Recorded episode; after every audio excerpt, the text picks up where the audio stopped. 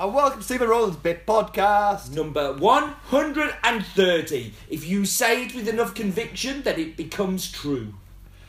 Excellent. That's what. I, I, that's a good tip. I'm gonna stick Yeah. to that. Now, honestly, but like, if, if anybody ever asks you a question, just kind of go, yes! Answer confidently and incorrectly. Confidently and incorrectly, and it's fine. Top tips from us. Yeah, yeah, that's what we're here for. um, we're also here to drink our weekly beerbods.co.uk beer. Um, the 130th time we are doing so. Today we are presented with uh, a beer called Jack of Clubs, which is by. I haven't got my glasses on rolling the car. Wild Card Brewery. Yeah. Um, they've been around a, a couple of years now. Uh, December. That you're getting no research whatsoever. December. Um, What? I'm gonna be a disaster. Sorry. Why? Um, All you do is you spend work time flicking through Facebook yeah. Well, I've got work time to do other and stuff liking now. pictures of kittens. but I've got to look at FacePalm and stuff this Uh, for December. Okay.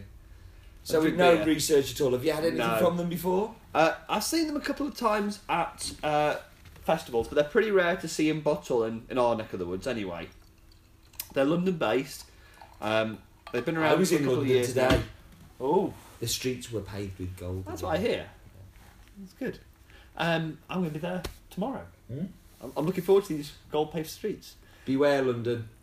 Have a look at the br- the branding. 'Cause Yeah. I, I like the branding. Yeah, very much. Like it very, very much. It's very simple, um, but I like it. I like that there's no fluff on there. Yeah. Um, It tells you all the what you It's need a to know. ruby ale. It tells you how strong it is, and it says it's got wheat, water, barley, wheat, hops, and yeast. I really haven't got my glasses on.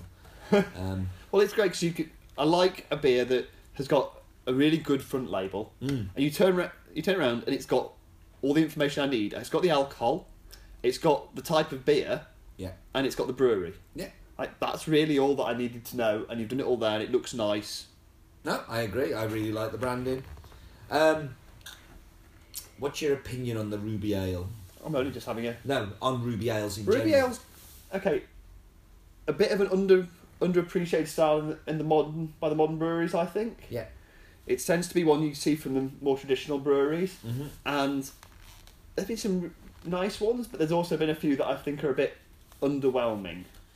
Yeah, I mean, I, I, I tend to find that when I do have them, that like if I see a ruby ale on the, a beer menu in a bar, it would be one of the last ones I go towards unless it's a brewery I really know, um, and it just because they tend to be so heavy, and they tend to be Yeah. so kind of like You see, I think Yeah. I think modern, the more kind of newer wave breweries are going to more tending to call like red IPAs Mm. or, um, you know, some other name than Ruby Ale. Ruby Ale in my head, it's it's kind of not very hoppy. It's quite malty. yeah, Um, which uh, traditional. which having a swig of this, I think actually kind of quite fits. I'm, I'm getting lots of malts.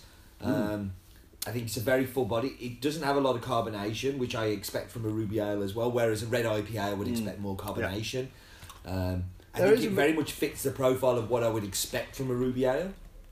On saying that, it's not a style that I particularly love. Um, I think there's there's a, a bit of hops there, but and I, I like the malt to start with, and then I don't know. There's, on the finish, there's something kind of slightly metallic-y that I'm just not getting on with. A little thin for me, so I don't know.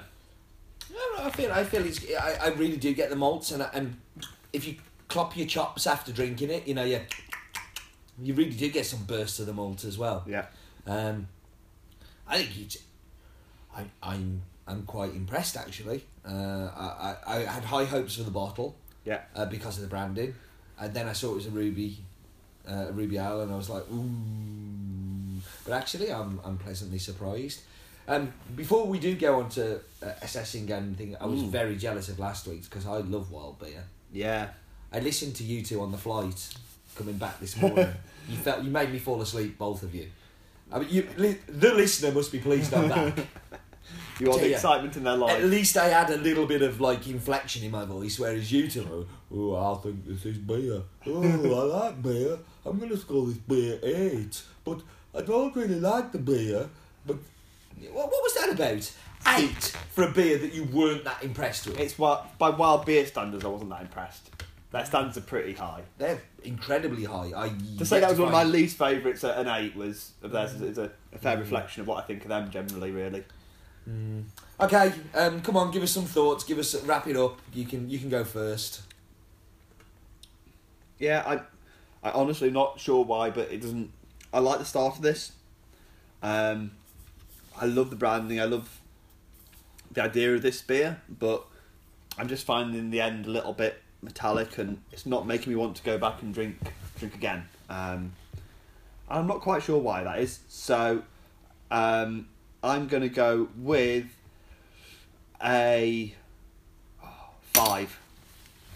That's very low, Roland. Yeah, I'm really not not doing this for some reason. For me, we punish beers when they don't deliver what they say they're going to deliver. I think this delivers a 4.5% uh, ruby uh, ruby ale. Um, I get lots of malts with it, which I expect with them. Uh, I don't get lots of carbonation, which I expect with them. I think it's very well brewed.